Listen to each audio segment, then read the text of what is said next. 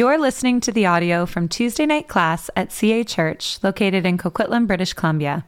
We hope this teaching helps you grow in your personal relationship with Jesus Christ. All right, well, welcome to uh, Judges again. How's everyone doing? You doing okay?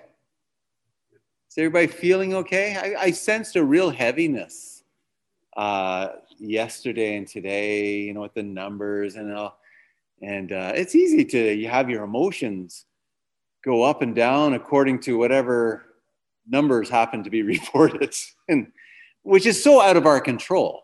And so i, I recognize that uh, so much of our our moods can be shaped by external factors. But uh, we uh, I, ta- I talked to a, a, friend of mine today and uh, we are talking about elections. And uh, and I love his response because people ask him who he's going to vote for. And he says, Well, my candidate's not running for office, unfortunately. I say, Well, who's your candidate? Well, I'm, you know, I, I, I stand with Jesus. And so he's, he's my candidate. And it opens up all sorts of great conversations. But um, yeah, I think uh, there's a heaviness, but uh, we're going to uh, dive into God's word where there's hope. Even in the book of Judges, uh, there is hope. And uh, we're going to be looking at a remarkable figure tonight, uh, Gideon. And so we'll start in Judges chapter 6. But let me start with prayer and uh, we'll dive right in. Lord, thank you for your grace and your kindness. Thank you for the cross, that while we were sinners and far away from you, um, you died for our sins so that we can be set free and live.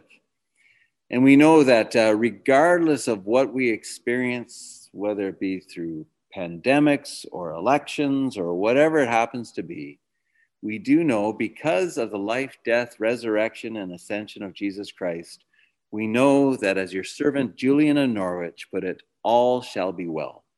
And so we live in that hope and we live in that joy. And so help us uh, to be joyful in all things. Um, as James teaches us, uh, you know, to, to rejoice even in the midst of trials uh, knowing that all shall be well and that you meet us in our trials. Uh, we pray for those who are going through difficulties right now. I think of a couple families in our church, church who has uh, who have lost loved ones recently. Uh, we pray that you would comfort them, and we pray that you would guide us as we look at your word tonight. In Jesus' name, Amen. Okay, so well, let's dive right in. Uh, tonight we're well, actually, all through the book of Judges, we come across a lot of colorful characters. Now, it's hard when I say that, colorful characters, because it makes it sound like it's, it's, it's fictional. It's not fictional at all, but we do come across some really interesting personalities. Um, and the danger, again, with uh, if, if you misread scripture, is the danger is to look at some of these characters and ask the question, well, should I be like them or should I not be like them? Are they exemplars? Are they, are, are they people to be avoided? Um, which, well, I think with judges, I don't know how many exemplars there are, how many examples they are for us, uh, but I, but they're human, and there's a humanness that we can identify with, and I think we'll certainly identify with our, our guy tonight. Um, but our, our approach to the book of Judges is that we look at God's dealing with Israel as a nation. It is the old covenant, covenant that we're looking at. Uh, and as God's people, we look at how Israel failed um, God's expectations, God's purposes for, for their lives. And then we can look at that, and then we can look at our own lives and see um, how we are walking with or away from God, right? And so in our journey in Judges, we come across a lot of different people, um, a lot of creative, wonderful, different kinds of people. We come across a guy like Othniel, was a bit of an outsider. We came across Ehud, who is uh, left handed because he's probably lame on the right hand. Uh, we came across um, remarkable women like Deborah. Um, we come across guys who need encouragement like Barak, as uh, Sharon shared with us last week. And then we come across guys like Gideon. Now, Gideon is really important to the book of Judges. Um, Gideon, uh, his, the story of Gideon is actually the longest story in the book of Judges. And um, he actually serves as a pivotal figure. And I mean that literally. It, the, the story of Judges pivots on Gideon. Uh, and Gideon is a very gifted but flawed leader who starts poorly, does well, and ends tragically. Um, but we've got to look at the context of Gideon. So let's read a little bit. It's a long section, so we, we, won't read all of it, but we'll we'll be like, uh, let's see, uh, who the guy? Um, Tiny Tim. What was his song? Tiptoe through the tulips. We'll just tiptoe through the tulips tonight. We'll just look at a, a, a different parts. So, uh, Judges chapter 6, verse 1. Here's a shocker. The people of Israel did what was evil in the sight of the Lord, and the Lord gave them into the hand of Midian seven years. And the hand of Midian overpowered Israel. And because of Midian, the people of Israel made for themselves the dens that are in the mountains and the caves and the strongholds. For wherever the Israelites planted crops, the Midianites, the Amalekites, and the people of the east would come up against them. They would encamp against them, devour the produce of the land. And uh, as far as Gaza, and leave no sustenance in Israel, no sheep, ox, or donkey. For they would come up with their livestock and their tents, and they would come like locusts in numbers. Both they and their camels could not be counted, so that they laid waste, so that they uh, laid waste the land that they came in. And Israel was brought very low because of Midian. And all the people of Israel cried out to help, uh, cried out for help to the Lord. When the people of Israel cried out to the Lord on account of the Midianites, the Lord sent a prophet to the people of Israel. And he said to them, Thus says the Lord, the God of Israel, I led you up from Egypt brought you out of the house of slavery. I delivered you from the hand of the Egyptians and from the hand of all who oppressed you, and drove them out before you, and gave you their land. And I said to you, I am the Lord your God. You shall not fear the gods of the Amorites in whose land you dwell. But you have not obeyed my voice. We read at the beginning those haunting words the people of Israel did what was evil in the sight of the Lord. Now, what is the very last verse of chapter 5? What does it say? Yeah, and they had rest for 40 years. Yeah. Um, we read the land had rest for 40 years. And then we come to these familiar words the people of israel did what was evil in the sight of the lord now two things to note here this is this is interesting one it looks like gideon who's going to be our, our central figure here gets called into leadership at probably a pretty young age so he would remember the good old days he would remember when the land had rest that's what the story seems to suggest and so that's part of his experience he grew up when the when the land had peace right? Secondly, it's interesting, and I think it's intentional. There's a, um, there's a word missing where it says, the people of Israel did what was evil in the sight of the Lord. And the word that's missing is the word, say it again. Again. No, and that's really important, Natalie. Good catch. That's what's missing which seems to suggest this is what some commentators have said it seems to suggest that you know under deborah and under barak the victory that they won was so comprehensive and it was so glorious and there was there was rest for so long that that it things might have been different things might have been different that this peace that that had um, started that the cycle of sin and misery could have been broken. And maybe, just maybe, the freedom that they experienced could have been stretched beyond the 40 years. And uh, it looked promising. It looked promising. And I was thinking this week about, you know, people that I've known over the years, and you've probably known quite a few people who have struggled with addiction. And there's times where you think, you know what? I think they're going to be okay. I think they're going to be okay. They've been clean for one year, two years, five years, 10 years. It's good. And you think, okay, they're going to, and then something happens. And it's kind of what's happening here. It, it was not to be. The pull of idolatry was so strong And so we read that the people of Israel did what was evil in the sight of the Lord. And as a consequence, they get handed over to this group of people, the Midianites, for seven years. Yeah. Yeah, yeah. But I don't, which translation do you have? The NIV. Yeah, I think in the Hebrew, the again is missing. Uh, I mean, at least that's what Barry Webb uh, pointed out. He says it, yeah, you wonder if that was just a miss because it seems like it's a, rep, a, repeating thing. But Barry Webb points out, he goes, this time that word is missing. And he thinks there's significance there. Um, so, who are the enemies this time? Um, the enemies are the Midianites, the Amalekites, and the people of the east, we're told. Now, the Amalekites were an ancient enemies of uh, Israel. We uh, met them um, when they were associated with Eglon. Remember that? Eglon, the uh, the, um, the, the big boned uh, king. The Midianites uh, were even encountered uh, during the time of Moses. We come across them back in Numbers 25. Uh, they were desert dwellers, apparently. Uh, not only want to conquer their age-old enemies, but they what what these guys do, it's a little bit different. They they plunder the land. They kind of swoop in. They're like you know motorcycle gangs. They come in and they just kind of plunder everything. And um, and when the crops are ready for harvest, they come in and they swoop away. Actually, the image that came to mind, I don't know if you guys ever watched the movie, was The Bug's Life. no, maybe not.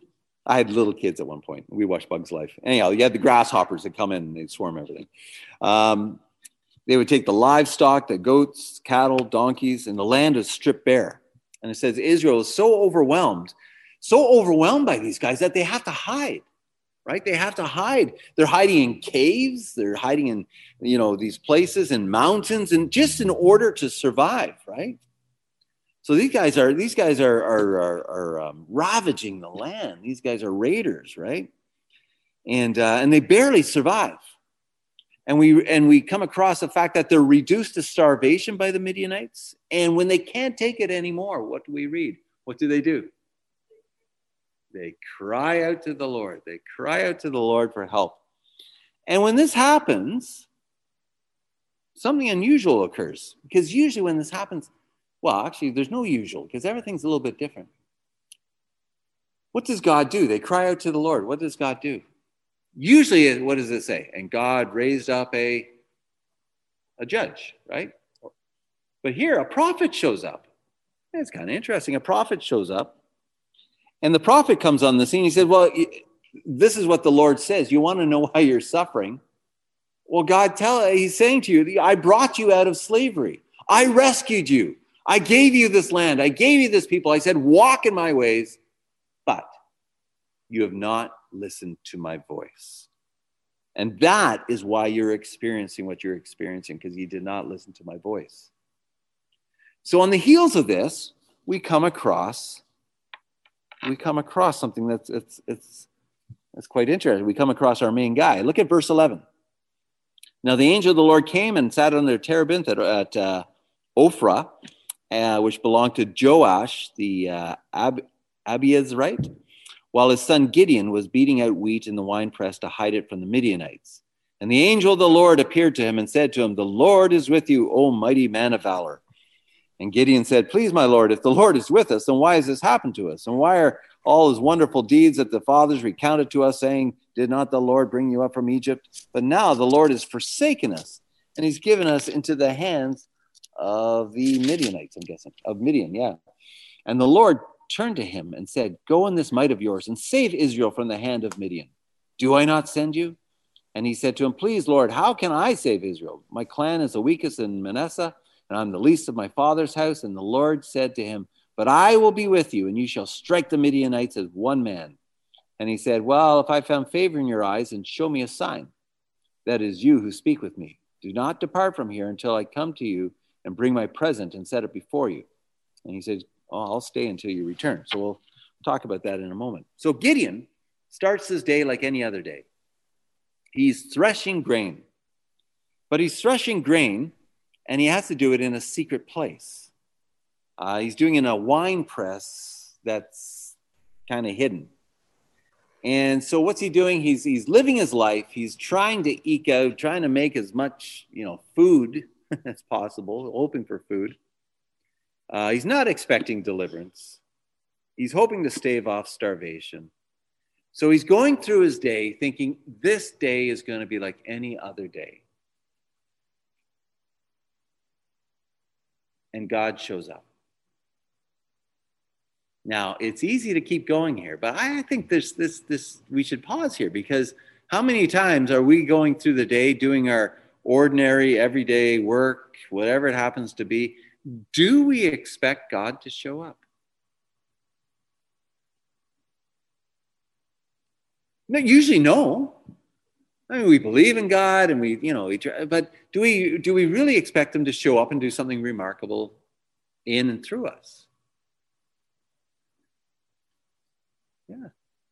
I don't know if we do. I don't think, uh, well, and, we're in good company because I don't think Gideon did either. Um, and so what happens, this fellow shows up, Gideon, son of Joash, he's, he's working away. But as he's working, he, you know, you ever get that feeling when you're doing something and you have a feeling that somebody's watching you? Like he's doing this in secret, right? Like, I feel like someone's watching me. And he looks, and there's this mysterious messenger. Now, Gideon sees him I don't think he knows who he is. I don't think he has a clue. He's like, oh, you know, some mysterious guy's watching me. And the guy says to, or the, the uh, we know it's the, uh, it's the angel, the messenger, says to him, The Lord is with you, O mighty man of valor. And I'm sure at this point, Gideon looks over his shoulder and says, Who are you talking to? Uh, because here's your mighty man skulking down in a hiding place, threshing grain in a wine press. Like that's hardly the actions of a mighty man of valor. And uh, so it's clear, I don't think Gideon knows who he is. Is he a prophet? Maybe. Uh, but he gets an earful. He gets an earful from Gideon because, you know, this angel says to Gideon, right, um, the Lord is with you, O mighty man of valor. And what does he say? He says, huh, all right, the Lord's with me. Now, if the Lord is with us, why am I hiding in a wine thresh away from everybody or a wine press threshing? You know, why are we in prison like, or enslaved by the Midianites? You know, you say the Lord is with us. How is the Lord with us? So he's, he's pretty, he's pretty spunky towards this to the angel of the Lord, right? Uh, I don't think he knows who it is. And this mysterious messenger is very patient says to Gideon, Go in this might of yours and save Israel from the hand of Midian. Midian. Do I not send you? At this point, Gideon maybe realizes, hang on, maybe something's, who is this guy? And uh, he's, and so he says, all right, well, oh, okay, maybe this is something more important than I realized. And so he says, let me go get some food and we'll talk about this, right? He, so he gives them some food and um, and uh, so he prepares a meal for the messenger, and the messenger says, "Okay, yeah, bring it." Now, I think Gideon thinks we're just, they're just going to have a meal together. Maybe he's a prophet; he's treating the prophet well, and the messenger takes it. But what does the messenger do with it? It just goes out like it receives it like an offering, like a burnt offering, right?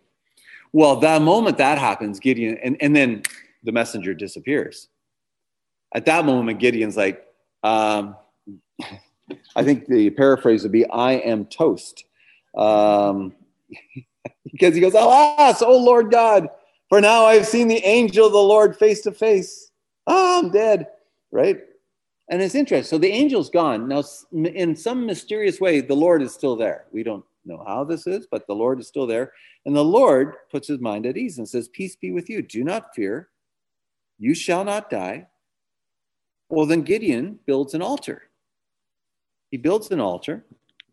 Um, he's grateful. He's left actually with a sense of peace. He builds an altar. and He calls it Yahweh Shalom, the Lord is peace. Now, Gideon has barely time to catch his breath barely time to, to, to catch his breath when um, the Lord says, gives him the first task to do, gives him the first job. And what's the first job? What's he supposed to do? Do you guys know? Have, have you guys read this this week? Yeah. Yeah. Yeah. So what, the first thing you're to do um, is to pull down the altar of Baal that your father has and cut down the Asherah pole beside it and build an altar to the Lord your God. Okay? And so this is a big deal. He used to tear down the altar of Baal that his father had in the pole of Asherah beside it. Now, you can't miss this. See, the issue for Israel is not the Midianites. What's the issue? Adultery, worship another it's God. idolatry. And we can't miss that. The issue, the, the problem isn't out there.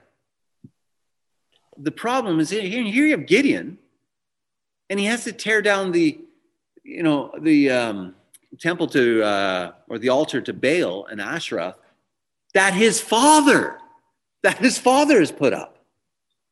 And so, you know, this is this is a big, big deal. But what, what we have to remember is that you know God he has to deal with what's on the inside before he deals with what's on the outside. And so often we go to, oh, God, change my circumstances, when really what God is wanting to do is change our hearts, right? And uh, it's interesting. So, yeah, I, I wrote down in my notes. Sometimes we think, you know, if only the pandemic would end, if only this would end, then everything would be better. But we forget maybe there's other issues. Maybe this pandemic, in the midst of this pandemic, God is desiring to do work in our hearts, right? So, this problem for Gideon is close to home, really close to home. It's his dad's. Um, and it's interesting that Israel, what are they doing? They're crying out to God God, help us! God, help us! They're crying out to God while they're worshiping Baal at home. Right? You can't miss just, just how crazy this is. And uh, Mike, Michael Wilcock, in his commentary, he says he reminds us that through the ages, God, the gods have not changed, but and um, human nature has not changed. That humanity regularly creates for itself gods, and these gods are are are gods that can do things that we cannot do on our own, but they are not strong enough that we can't manipulate them. And so we put our hope in all these localized gods, whether it be an election or or money or whatever happens to be. Now, Gideon has to deal with this. Now, you have to realize how awkward this is. And for some of you from East Asian backgrounds, you think about this, um, or even Eastern European backgrounds, think about this to go up against your father, right? To go up against your father, this is what he has to do tear down your father's, uh, you know, um, idols, basically and Gideon, like I know in, in, in a lot of cultures, this is this is very, very difficult. Um, but Gideon has to do it. His father's still alive, yeah, because he shows up in, in a moment. But and, there's uh, a one point here. Sorry? I'm sorry. I'm sorry, David. There was very one point here. Uh, do you have my voice? Yep. Yeah, that was uh, very strange for me as you say, uh, is that uh, they worked with uh, that, that kind of altar for Baal and Ashtaroth? They makes money from that one. Maybe her father, his father, uh, goes to make a business. Like uh, right right now, I don't believe that one, but I can make money from that one. Why not? Because we see in the further he says, let the Baal, uh, Baal fight for himself. Why you want for fight for him? That's some kind yeah, of yeah. my do you know what do I mean? That's a like a business. He had that business, then people give money for that one. Why not? I use it. But I don't believe that one myself. Yeah, it could be. I mean, it could. We, we don't know that if if if the father is making money off this business by worshiping Baal. I mean, looking at the human heart, a lot of people. I mean, I talk to a lot of people who say, you know, I love Jesus, I love Jesus, and I like Buddha, and I like, you know, like lots of different lots of different gods and they're able to hold lots of uh, gods at the same time right and so you wonder if it's a bit of syncretism or or or, or what what is it but I mean, Gideon's got the job. He's got to, he has to uh, to cut this down. So he does it. The first job he does, sort of. He goes, "Come on, let's cut this down, but let's wait till it's dark, right?" And so he goes out at night, and he cuts it down. Wake up in the morning. The Baal uh, um, altars is destroyed. The Asherah pole is cut down, and um, and, and the people in the village are angry. How dare you? And it could be Naira, what you're saying. It could be that it was kind of a, a center for economic activity. Who knows? But um, everybody's angry, and they want and they want to get after, and they find out that it's Gideon, and they want to find Gideon, and they want to kill Gideon for how dare you? These are Israelites saying this. How dare you, Gideon, tear down an altar to Baal? We can't miss just the state, the spiritual state that Israel's in at this stage. Um, it's interesting. Now, it's interesting. What does the father do? What does the father say? What does he say? Yeah, and so what does he? How does he say that though? that, that's essentially what he says. Yeah. So the father comes out, and they say, "Who did this thing?" And finally, we find out that it's Gideon. Bring out your son that he may die, for he has broken down the altar of Baal and cut down the Asherah beside it. Verse thirty-one. But Joash, which is the dad, said to all who stood against him, Will you contend for Baal, or will you save him? Whoever contends for him shall be put to death by morning. If Baal is a god, if he's a god, let him contend for himself, because his altar was broken down. Therefore, on that day, Gideon was called Jerubbaal, Jerubbaal. That is to say, let Baal contend against him because he broke down the altar. So the father is interesting. The father says, Look, if, if Baal is the real thing, if Baal is the real thing, well, Baal will deal with Gideon. Don't touch him. I mean, if you guys think Baal's real, well, if he's upset, he'll take care of Gideon. You don't have to worry about it. Which is interesting, interesting because what you see happening is the moment an idol gets broken, hearts begin to change. Isn't that interesting? The moment the idol gets broken, hearts begin to be transformed. And the father, I mean, you think he's being, but he's like, you know what? And so then the crowd comes around them and they're like, it's like typical crowds. It's like, kill Baal, kill Gideon. No, let Baal deal with him. All right. Well, we like Gideon now. Yeah, he's a hero. And so that's what happens. Okay, then what happens? Well, the so the enemy, the enemy within is dealt with. Now the enemy without has to be dealt with, right? Um, you have to deal with the Midianites. And we read in, in chapter 6, verse 33, a fresh attack comes against Israel. Now, all the Midianites and the Amalekites and the people of the east came together and they crossed the Jordan and camped in the valley of Jezreel.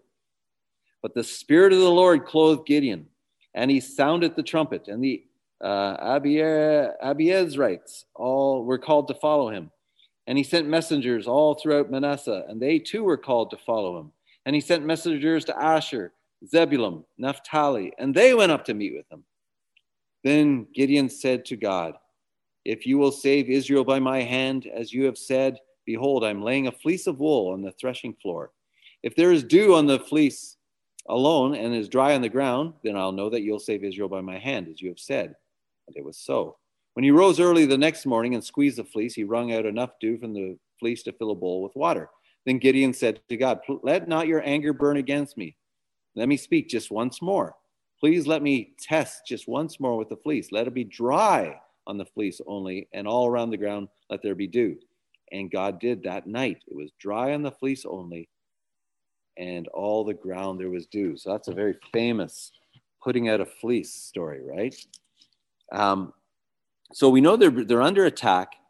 We read that Gideon, our man, is clothed with the Holy Spirit. He's empowered. He's being empowered to do something remarkable. It's God's very empowering presence, empowering him to act. And we read, I think this is kind of funny. I don't know. He blows the trumpet, he blows the trumpet and uh, he he says, you know, I can just see him just kind of like I always think of Lord of the Rings. You know, I think of, of Theoden. You know, to me, to me, come around me. He blows the trumpet and he calls the people of Israel, come around me, and we are going to shake off the shackles of the Midianites and the Amalekites and those people from the east. We're going to deal with them, right? And so everybody comes around him. And so you could just see him, you know, he's on his horse and all that. Okay, he's not on his horse, but let's say yeah, he's there and people are all gathered around, like, and he's got his trumpet, and we're gonna fight. God has empowered me with the Holy Spirit, and we are going to fight against the Midianites. We are going to overthrow this yoke of slavery, and we are going to be set free. And and it's great. And so everybody's like, yes, let's go. And he's like, one second, one, one, one moment, one moment. And so what does he do? Like this is right in the middle. He's re- like everybody's around him ready to attack. Let's do something, Gideon. what does he do? He says, and he goes and he said, and what does he say to God?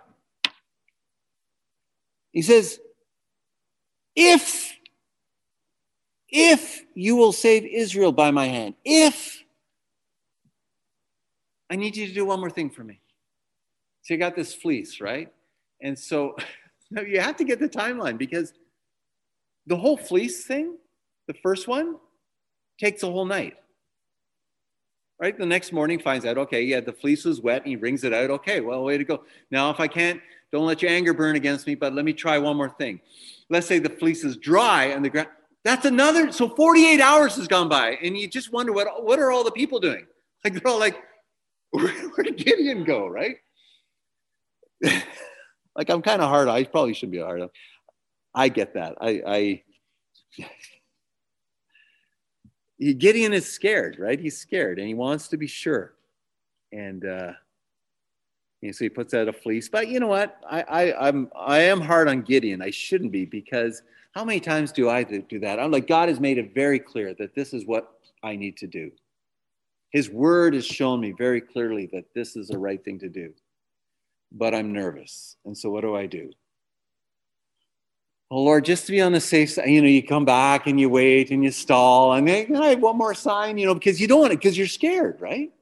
So I get it. I mean, that's I just I just laugh at all the people around him going, where did Gideon go? Like for 48 hours, right? And David, but in the God, first of the story.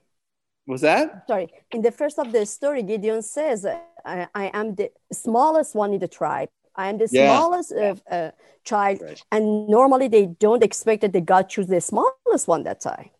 That's true. That's true. They they wouldn't expect. Yeah, and in Gideon, right from the beginning, he is struggling with confidence. Yeah. You, and I had a, really one thing is very weird come to my mind because when he see that angel, the angel doesn't look like angel for him. Looks like normal people, the same as you say in your work. Are you waiting for uh, God's messenger comes to you because doesn't look like any different between the angel of the Lord and the normal person because he talk he, even he doesn't respect anything. After talking, he said, "Okay, I bring a food for you." Uh, that's really very uh, wow time was for me. Oh my God! Then you can miss a lot of messenger around yourself. Yeah, well, and and and he sees the angel, doesn't know it's the angel. He thinks it's a person, and and so is it is it he doesn't have eyes to see yet. He's, he's looking to have eyes to see. I think that's part of the issue.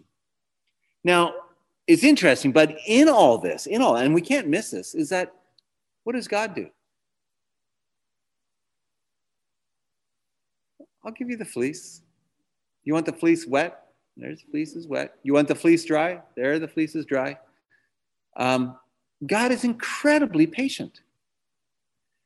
And so you can't miss that. God is very gracious in all this. Now, you guys know this because I've preached on this and we've talked about this over the years. And yeah, I mean, the whole idea of putting out fleeces is not a model to emulate. Because in this story, putting out fleeces is a sign of doubt. It's not a sign of faith. It's a sign of like, ah, if you're with me, I mean, God has already clothed them with the Holy Spirit, has already said, I'm going to use you. Uh, you're going to take out the Midianites. You'll be like, as one man will take out the entire Midianites. Um, he, you know, he's spoken to him over and over again. Um, but when Gideon asks for the fleece, it's not a question of, that's not a, you know, sometimes you hear Christians talking about putting out a fleece, putting out a fleece. That's usually a sign of spiritual immaturity and doubt rather than a sign to emulate or something to emulate. I, I think that comes through uh, clear in the story. Okay, so what happens? We get the uh, we get all this happening. We get the uh, you get the uh, the the fleece that's wet, the fleece that's dry, um, two day delay, and then what happens? Look at chapter seven, verse one. Then Gideon and all the people who are with him rose early. Sorry, I keep. Are we going to do this, or do you need another fleece? Uh, no, they uh, they get up early. This is a good sign, and they they encamp behind the spring of Harod, and the camp of Midian was north of them, by the hill of Mork more? More, more. Again, I need my stronger glasses in the valley. Uh, the Lord said to Gideon, The people with you are too many for me to give the Midianites into your hands, lest Israel boast over me, saying, My own hand has saved me. Now, therefore, proclaim in the ears of the people, saying, Whoever is fearful and trembling, let him return home and hurry away from Mount Gilead. And 22,000 of the people returned, and 10,000 remained we're going to we'll keep going in the story in a second but the day starts pretty good because gideon gets up or they get up early right gideon's not sleeping in going ah. he gets up early um, gideon looks around and is like ha it's not bad 32000 men 32000 spears we're strong right um, and gideon seems to have a plan he's moving the, the army to the spring of harod uh, from there, he could see the army of the Midianites. Uh, Gideon's army, it seems, is concealed. This is looking good. But then Gideon's about to strike. And God says, You have too many men. And uh, what he finds out, you know, he's got these 32,000 guys behind him. Are you with me? And they're all like, Yeah, we're with you. But he doesn't know 22,000 is like, I don't want to be here, right? They're afraid. And so he says to the men, he says, Well, guys, you know, if, if you're afraid, why don't you go home? Thinking that maybe 17 of them would go home or something like that. Well, two thirds of his army kind of march away. He's left with 10,000 people, which, you know, if you are a, um, a military leader, it's probably good to know at this stage that they are not going to come through in the battle than actually during the battle. Um, but God tells him, You still have too many men. You still have too many men. And uh, he whittles them down. He whittles them down. And, you know, there's a there's some pretty strange tests. You guys probably know the story. There's a story, you know, take the men down to a river and, and those who, who drink water by drinking straight out of the, the river uh, compared to those who cup the water in their hands and, and lick it out of there. And I'll just say those, those te- they don't mean anything. They're just kind of strange strange ways of um, of uh, of whittling. The, the point is God's whittling it down, right?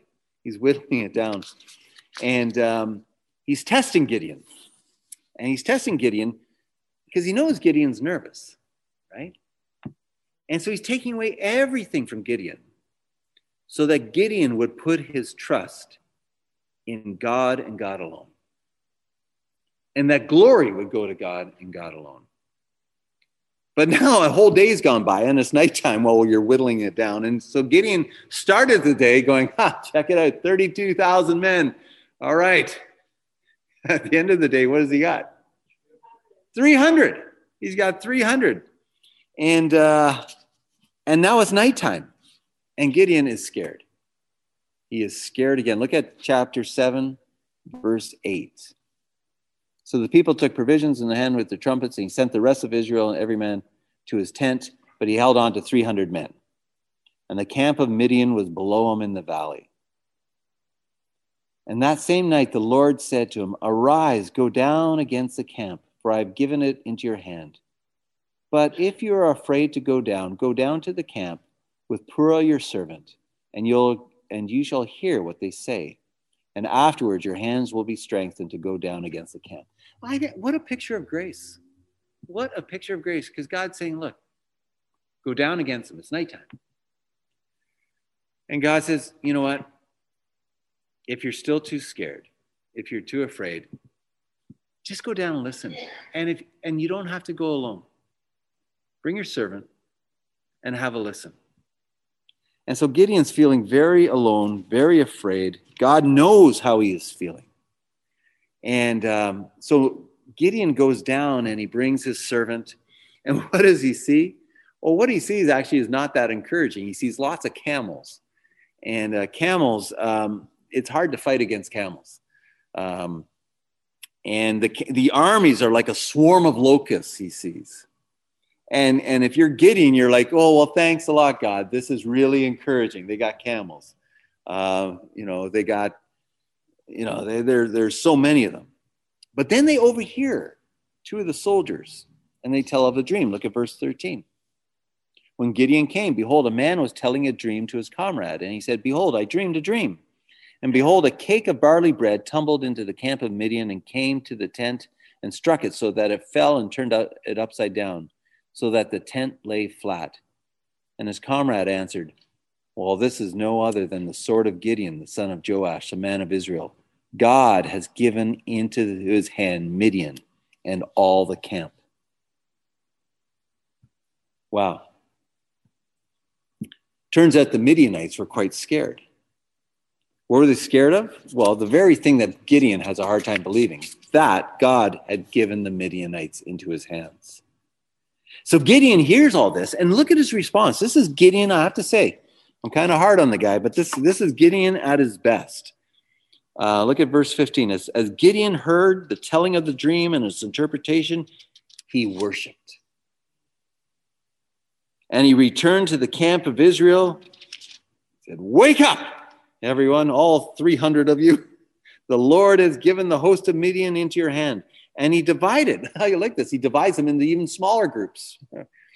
Uh, divides them into three parts, you know, three groups of a 100. Puts trumpets in their hands, all of them, uh, and empty jars and torches inside of jars. And he said to them, Look at me and do likewise. When I come to the outskirts of the camp, do as I do, do as I do when I blow the trumpet. I and all who are with me then blow the trumpets on every side of the camp and shout, For the Lord and for Gideon. Okay.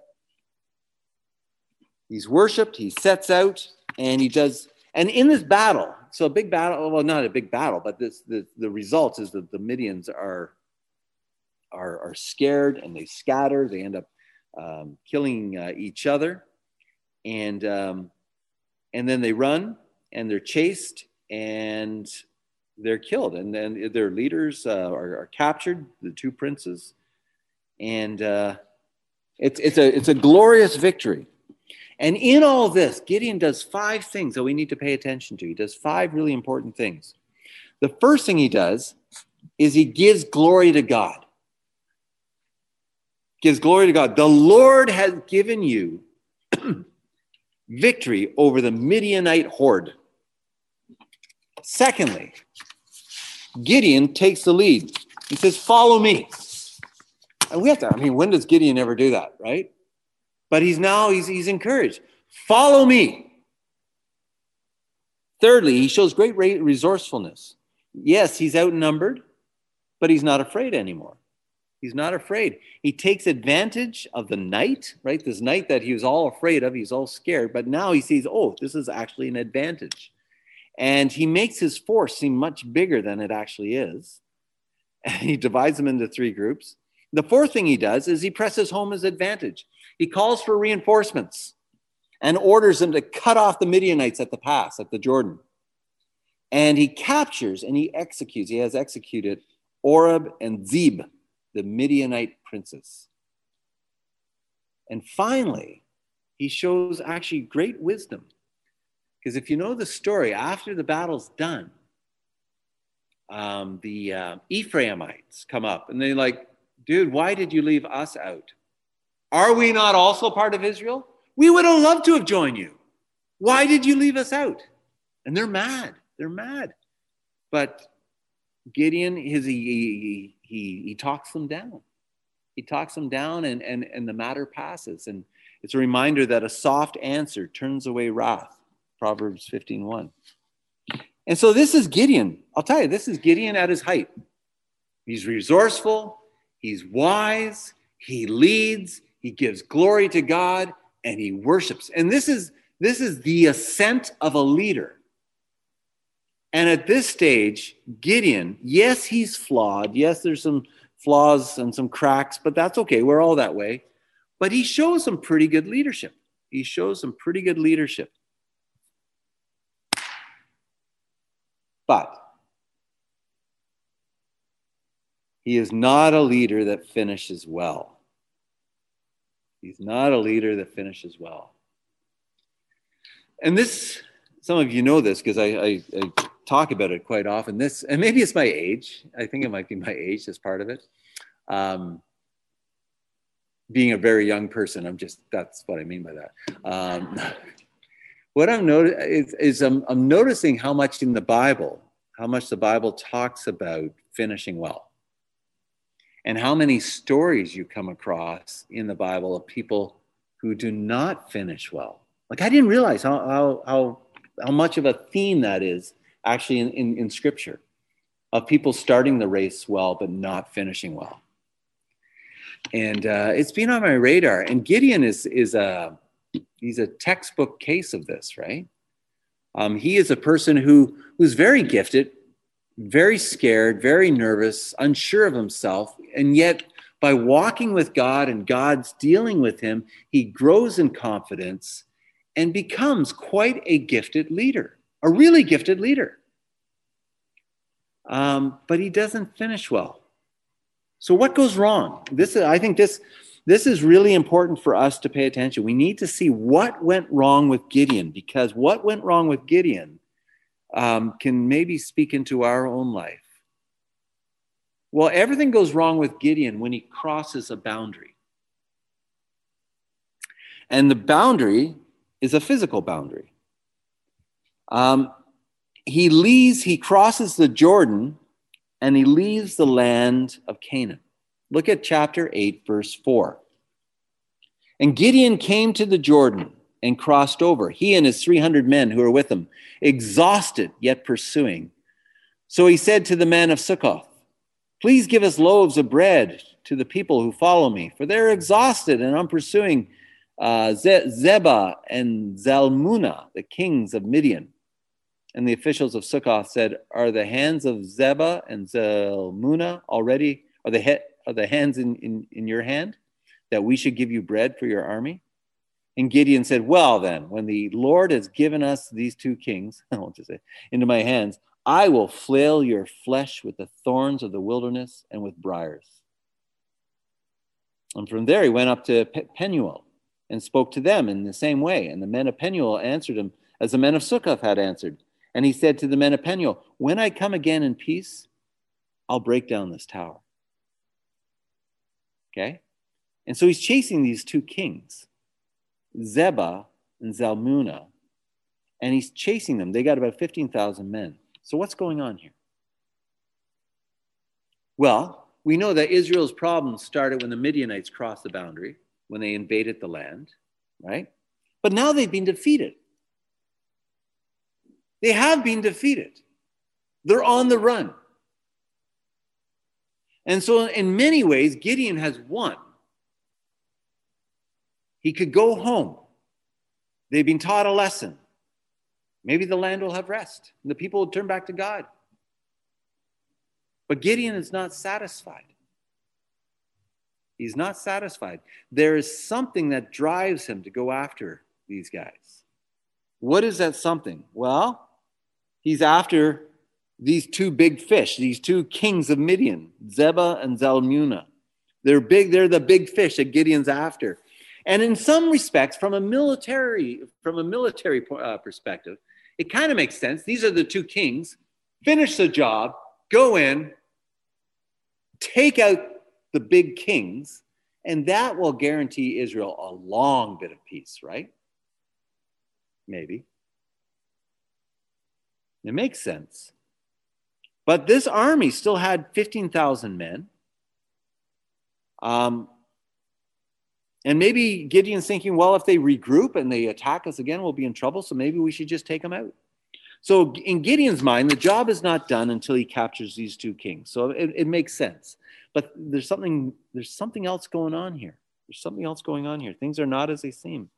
And, and a different Gideon seems to be emerging. For starters, he's no longer supported by the tribes of Israel. Naphtali, Asher, Ephraim, all these people who supported him or wanted to support him, they left. They're no longer with him. The guys who are with them, they're exhausted. They are exhausted. They are exhausted and they're pursuing this, these two kings. And they're getting no support. They come to Sukkoth, hey, can you give us some food? Uh, no. Uh, they go to Penuel, no. And so he's not he, so Gideon doesn't have the support that he had earlier. So what's going on here? I, I thought about this. You guys have probably seen this. Have you ever seen a leader? Could be a political leader, could be a church leader. That um, when they insist on having their own way, when they insist that their way is the highway, no, their ways are right, right? Their wrong ways the highway. I forget how the expression goes. Anyhow, when they want to do their own, go things, want things to go their own way, um, often they end up alone.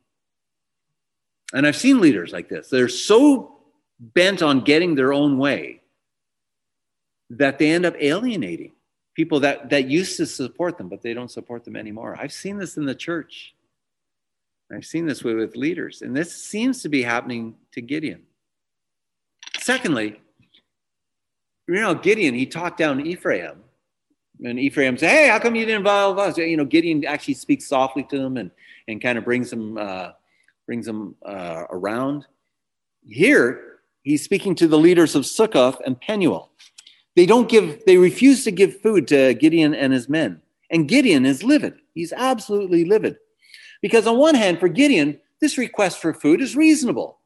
I'm your leader. We just won this great battle. We're pursuing these two kings. It's in your best interest. Give us some food and we'll finish the job. It makes sense, right? But these two villages, these two towns, they're on the very edge. they're on right on the right on the boundary. And in their mind, they're probably thinking, we don't know if you're going to we don't know if you're, you're going to be successful. If you're not successful guess who the midianites are going to come after first? We're the ones that are, are at risk. They're going to come after us. And so they said no not until we see you've captured these guys then maybe we'll help you out right? Gideon doesn't speak softly to them. He says all right because you don't help us out when i come back you're toast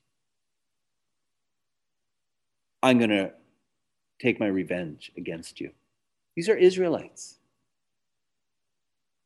Third thing is, I don't know if you realized, but in this whole story towards the end, this, the whole second section, it's, it's interesting to take a look at it.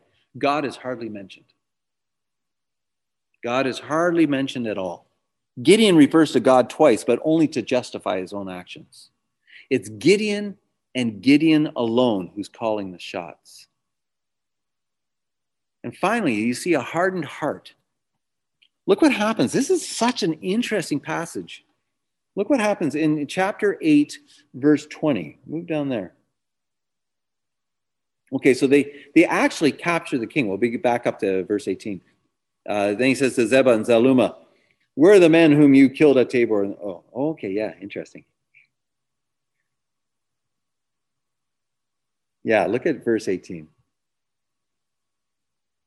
actually, it gives it away, but let's look at it. He says to Zebah and Zalmunna, Where are the men whom you killed at Tabor? And they answered, As you are, so were they. Every one of them resembled the son of a king. And he said, They were my brothers, the sons of my mother. As the Lord lives, if you had saved them alive, I would not kill you. But then he says to Jether, his firstborn, Rise and kill them. He tells his son to do this. But the young man does not draw his sword, for he was afraid, because he was still a young man. Then Zebah and said, Rise yourself and fall upon us, for as a man is, so is his strength. And so Gideon arose and he killed them. And he took the crescent ornaments that were on their neck, next to the camels. Gideon captures these kings, and rather than killing them, he has his son do it. He wants his son to do it. But Gideon, Gideon's son is a chip off the old block. He's scared, right? He's scared. And so he gets taunted and he just kills them. And in verse 22, it's interesting what the people say. Then the men of Israel said to Gideon, Rule over us, you and your son and your grandson also, for you have saved us from the hand of the Midians. Now, Gideon does say to his credit, I will not rule over you, and my son nor will rule over you. The Lord will rule over you. Okay, good. Um, the people want Gideon to be king. Now, not everybody was wanted Gideon to be king. Sukkoth, what happens to Sukkoth when he comes back? Do you guys recall? And he came to the men of Sukkoth and he says, um, and he broke down, uh, and he took the elders of the city and he took thorns of the wilderness and briars with him uh, with them, taught the men of Sukkoth a lesson. So I don't know what he did. He's, he scourged the leaders. And then he goes to Penuel, that was the other town, and he broke down the tower of Penuel and killed the men of the city. So he tortures the leaders of one town and he kills the men in the second town. These are Israelites that he's doing this to. These are fellow Israelites. And it's, it's a horrifying portent of what's to come in the book of Judges. The remaining people, they like, okay, Gideon, be our king. They, they want him to be king, but God is not praised, only Gideon is. Now, Gideon says, oh, okay, I won't rule over you, the Lord will rule over you, but his actions say something completely different. Because what does Gideon do? At this stage, Gideon has all the people say, Give me your gold. Give me your gold. And so I can make an ephod, which is this, this garment that you can use to inquire of the Lord. But the ephod, so he makes this thing out of this gold. The ephod that he makes is kind of like an idol more than a priestly garment. And also, what is Gideon doing making a priestly ephod? Why, why is he doing this? Do you guys see this part? Yeah, you remember this part? This is in uh, verse 24. Verse 24. And Gideon said to him, Let me make a request of you. Every one of you, give me the earrings from, from his spoil, for they had golden earrings.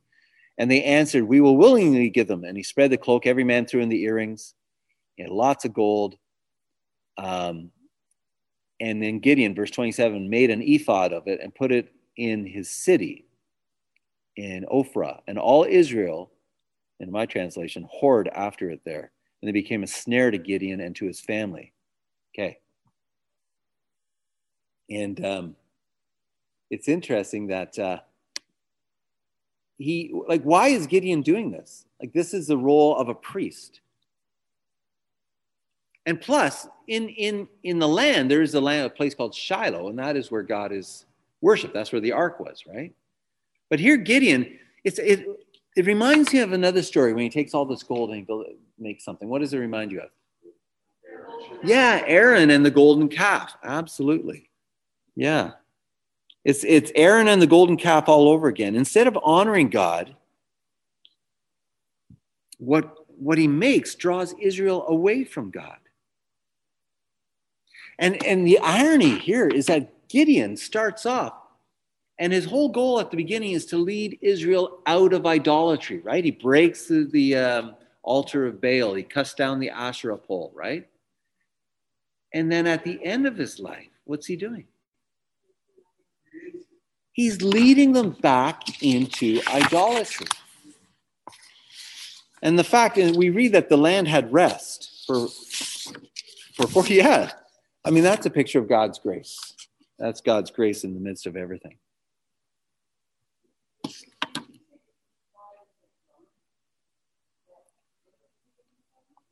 Yeah, it's it's a priestly garment in which you would um, have the um, um,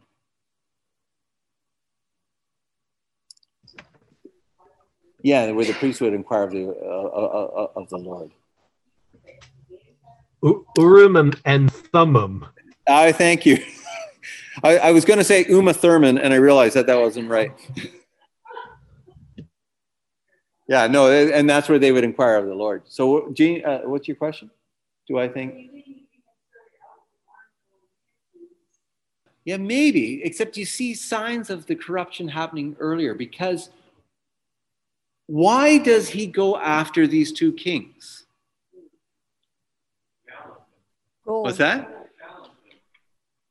They challenged him. Well, he kills them because they they taunt him. Yeah, but why why does why does he go after them in the first place?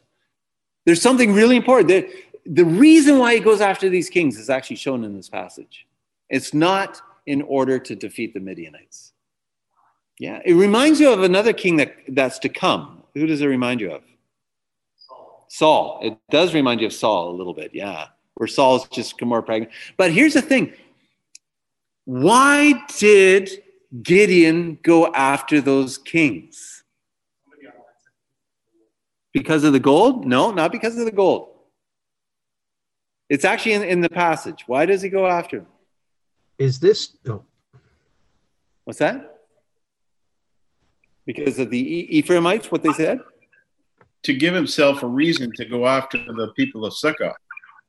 Right. So he gets more and more violent to assure that this victory will, will continue. Well, he had made the promise to the people of Succoth that he once he got these two guys, he was going to come back and and have his revenge on them. So then that kind of forced him to get the two guys so he could bring them back and then have his way with the men of Succoth. Right. Okay. Uh, I'm going to make good Well- on my promise, so I'm going to catch them so I can make good on my promise. Yeah. To, yeah. Yeah. Yeah. Actually, that that makes sense. now? How about this one? Okay. He he states at the beginning that he's uh, from the least important clan of a lesser important tribe, and so now he's going out on his own.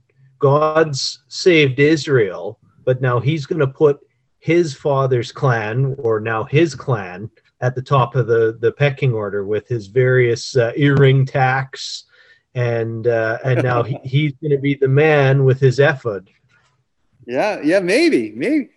But uh, I mean, the the answer is actually right in the uh, in the text. Look what it says. Um, let's see. Kill the brother. Um, okay, look at verse 18, chapter 8, verse 18. Then he says to Zebah and Zal- Zalmunna, and he speaks to the king, Where are the men whom you killed at Tabor? Which men? Zebay and Salma. We actually, we, we don't, this is news to us. We Hmm. don't know about this. They answered, As you are, so were they. They kind of look like you. Every one of them resembled the son of a king. Mm. And he says, They were my brothers, the sons of my mother. So why is he going after them? For revenge, because they had killed his brothers. Isn't that it? So it's this this whole glorious, you know, we got to take down Midianite, the, the Midianites in order to rescue Israel. Not, none of that was true. It was a Rambo mission to take out and to bring out revenge against those who killed his brothers. So this isn't being done in God's name. This isn't being done empowered by the Holy Spirit. This isn't in order to honor God's vision for Israel. This is you killed my brothers and I will kill you. What a change. He went after them. This is not a mission that he was given. He was pursuing his own agenda. It's not God's anymore. God has kind of left the whole um, consideration. So he's riding the wave of what God had done in his life. Okay, now that is interesting. That's such an interesting point because that's why I think Gideon is such an important lesson for leaders, especially Christian leaders. Because when you and I run ahead of God, we're in a lot of trouble. Well, God, you were faithful in the past. Thank you for all that. I got it from here. I'll tell you, that is a challenge for every leader. It could be in business, could be whatever it happens to be. As you're walking with God and you walk with God for a while and you become kind of confident, it's like, you know what, God, you don't actually say this, but in your actions, it's like, I got this. And you carry on on your own. And that's that might have been part of it. But it's, it's this revenge mission that he goes on. And I think Gideon in this story has so much to say to us in, in the church and especially as leaders. And so let's look at a couple of these things. One is this I think this story is a reminder how easy it is for a good leader to go wrong. It's a, it's a, it's a warning how a good leader could go wrong. And I don't need to point, bring up names, but there have been names in the media in the last two or three weeks of very well known Christian leaders that may not have been as perfect as we thought they were and had gone in wrong directions. And there's a danger, there's a danger in the Christian life, and this is one of the biggest dangers. And uh, when I'm uh, working with our interns, um, these are all future church leaders, probably um, I say to them, I say, one of the things you have to be careful with in, in, in the church is um, don't believe your own press. Don't believe your own press. Because you can always find people that will come around you and say, Oh, look how great you're doing. Look how good you And this is just not in church leader. This is just in the church. It's easy to get cheerleaders, especially on social media. You get all your friends who are all giving you thumbs up. They're all liking your picture. They're all doing this. And it's easy to create this bubble where it's just mutual reinforcement. And uh, that is one of the, the dangers. And in the church, it's, it's very, it's, it's, we have to be careful. In church leadership, it's very easy to hide in church leadership. Um, because nobody, oh, I've said this before, one of the best places to hide from God is the church. It really is. You can hide from God in the church because nobody expects, nobody will suspect that you have, you're having nothing to do with God. Because you're going to church every week. Hey, you're coming to class. Of course, you're a strong Christian. It's a great place to hide from God. I remember Wayne Cordeiro, he's a pastor in, um, in Hawaii. And he talked about burning out as a leader. And he said there came a point when he was preaching. He says he used to preach this way. He used to take the word, speak to his heart, and then speak to the people. And it said something happened to his heart where he just took the word and he was just give, but it was never touching here. And it almost did a number on him. It almost, he almost burned out. So that's the first one. There's a, the story is a reminder how easy it is for a good leader to go wrong. It's a good warning.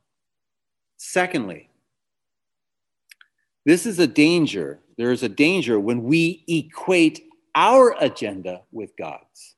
Now, one of my favorite books is uh, this novel written by Walter Wangerin. And the novel is called The Book of Sorrows. Has anybody read that? Have you read that one? there's the Book of the Dun Cow.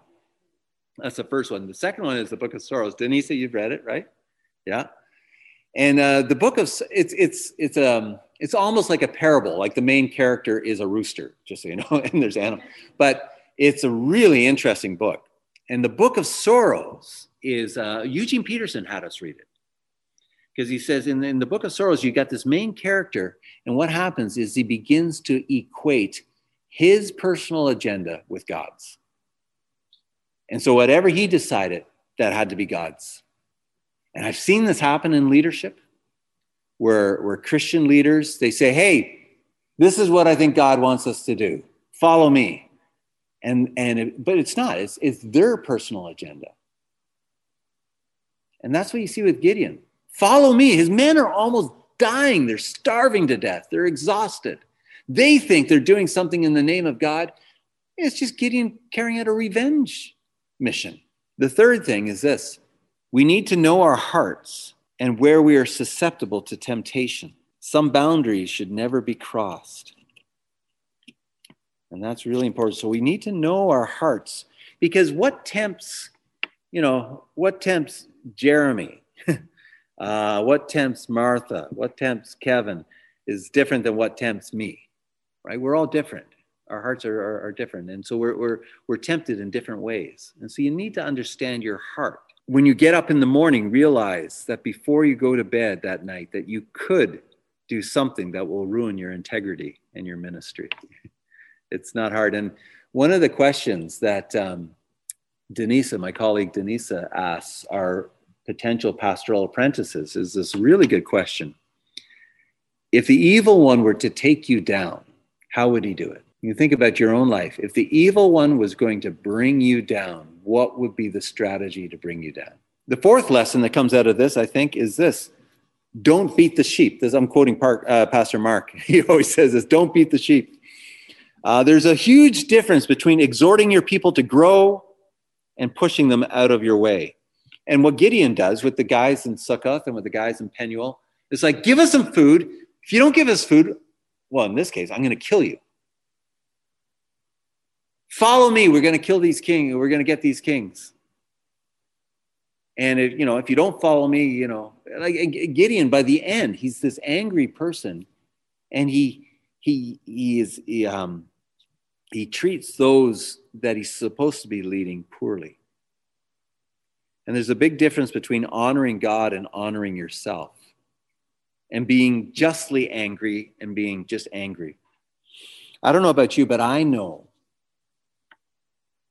I'll speak for myself when I'm not walking with God, then I'm kind of doing my own thing. I get angry so easily. Little things get me really angry. And I my anger is out of proportion for what it should be. And yet when I'm walking with God and I have that perspective that all shall be well and that I can live my life before an audience of one. When somebody cuts me off or when somebody says something very hurtful, it doesn't hurt, it doesn't hurt the same way. And I've, I've met a lot of leaders who are just very angry, very angry, and they beat the sheep. They preach in a way and they just use the word of God as a club and they hit people with it. And usually, when a leader is coming towards the end of their, their time, they're just angry up front. Pastor Mark and I talk about that quite often. We see that. The fifth thing is this be very careful what happens when your spiritual gifts overwhelm the fruit of the Spirit. Gideon was, it turns out he was quite gifted. When he stepped up, he was gifted. I mean, even to go after those kings and to actually capture them with an exhausted army fighting a very large army tells you something about Gideon. I mean, he he he is a, he was a gifted leader who grew in his gifting, but he did not grow in the fruit of the spirit. And that's a problem. And I, I met a guy once um, who was um, a remarkable preacher, a remarkable preacher. And um, when he started off preaching, uh, he was so gifted. He, was one of the best preachers I've ever heard. And uh, when he started off preaching, he was just a, a, young man, and, and, and an older wise person came up to him and said, Look, young man, you really need to stay close to God and pray and, and, and cling and depend upon God, the work of the Spirit in your life. Because here's the thing you're so gifted, you're so gifted, you could probably just rely on your gifts, not depend on God and you could go years before anybody would notice. So be very careful you don't do that. And the last thing I think that comes out of this is that there's a danger when we idolize our leaders, when we make our leaders perfect. Um, you know, Gideon, we want you to be our king. As we look at next week, his son is uh, Abimelech, which means the son of a king. I think that's what it means. and so there's a sense, this self understanding that I'm a king, that he was a king. Um, we have to be careful when we idolize our leaders. When I became a Christian, the person who led me to Christ said to me, he says, Everybody's going to let you down. Just so you know, David, every person's going to let you down. I'm like, no, not you, because this guy is a great guy. I, I can see other people, but not him. He says, no, no. He goes, I will let you down. You will be disappointed with me. The only one who won't let you down is Jesus. And sure enough, within a few months, he did something that really hurt me. I'm like, but I was so glad that he said that because I would have been really devastated. But I'm like, oh, yeah, he did tell me that that was going to happen. And so be careful we don't idolize our leaders. Interesting. There's this uh, book that I'm reading that I read uh, called The Art of Pastoring. And Denise, you'll, you'll know about the, what I'm going to talk about. Um, the guy is David Hansen, who's the, uh, the author. He's a pastor from Montana. Brilliant book, brilliant book. And uh, Hansen talks about the difference in, in, in church leadership. He says there's a big difference between being a parable of Jesus and being an um, and being a symbol of God. He says, when you're a parable of Jesus, you're living out the story of Jesus in your life. And in how you're living, you're drawing people to the character and the activity of God. And so he says, when we live our lives, when we do good, when we're showing kindness, when we're when we're showing compassion, we're caring and we're praying, and we are a living parable of Jesus. The danger is when we become a symbol of God. And that is when somebody looks at you and go, Oh, Heather, you could do nothing wrong. You are awesome. You are, and, and people in your in their mind, they look at you and you're like, you're just perfect. You're just, she's absolutely, and they they make you almost into a symbol of God. Now, two things can happen. Two things can happen. One, they can be disappointed, right? Two, before they're disappointed, while they're still enamored, you can use that as power over someone.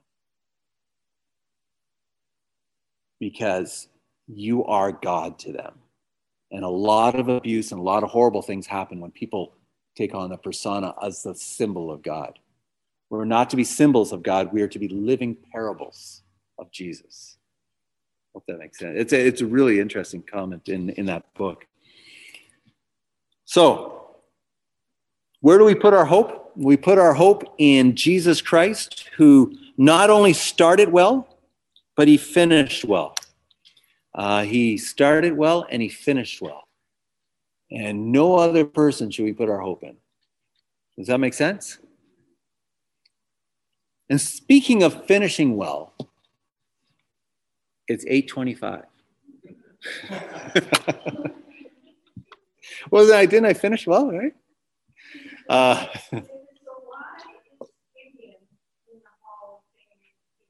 why is Gideon in the Hall of Fame in Hebrews? Sharon? well, I think it goes back to um, what Sharon pointed out. And, and that is that um, the Hall of Fame, the Hall of Faith in, um, in, the, in the book of Hebrews, is looking at people who, who started here and that showed remarkable faith in their life. Because, you know, Samson's in there as well. And Samson, make, Gideon makes Gideon's an angel compared to Samson, but they're both in there. But they both, at different times in their life, exhibit faith. And, and, and, and Gideon does. He does. And when he's at his peak, he is walking with God and he shows remarkable faith. 300 men going against, you know, thousands of, of Midianites and not even using a sword, but just using strategy and trusting that God was truly going to hand the Midianites into his hands. I think that is a, a, a remarkable picture of faith. Uh, but he doesn't finish well. But I think, again, in the Bible, there are no heroes save one, and that's God. Yeah, it's a picture of God. Well, God's grace, and that's the thing in, in the book of Judges, it's, it's hard to see it, but God's grace runs right through. Like the way he treats Gideon with all of his foibles, with all of his concerns, with all of his fears and misunderstandings, God is remarkable, uh, remarkably patient. And even when Gideon goes off the rails at the end, we still know as a result of all this that the land had rest. Right? And so the grace is still very strong in, in, in, in the story of Judges. Now, Gideon is pivotal. He is the pivot point. He is the very important pivot point in the entire book of Judges. It's almost right in the middle of the book of Judges. From this point on, it it it it changes, and some of the uh, judges that are raised up, boy, they are they're quite the crew. Yeah, wait, till yeah we look at that in a couple of weeks. Well, even next week, uh, Abimelech. But uh, there's lots, lots that we can learn as we make our way through this. Thanks for participating in this class. If you've been engaging in classes online, but you're not a part of a church community, we would love to have you join us. You can go to cachurch.ca to find out more about getting involved in the life and mission of CA Church.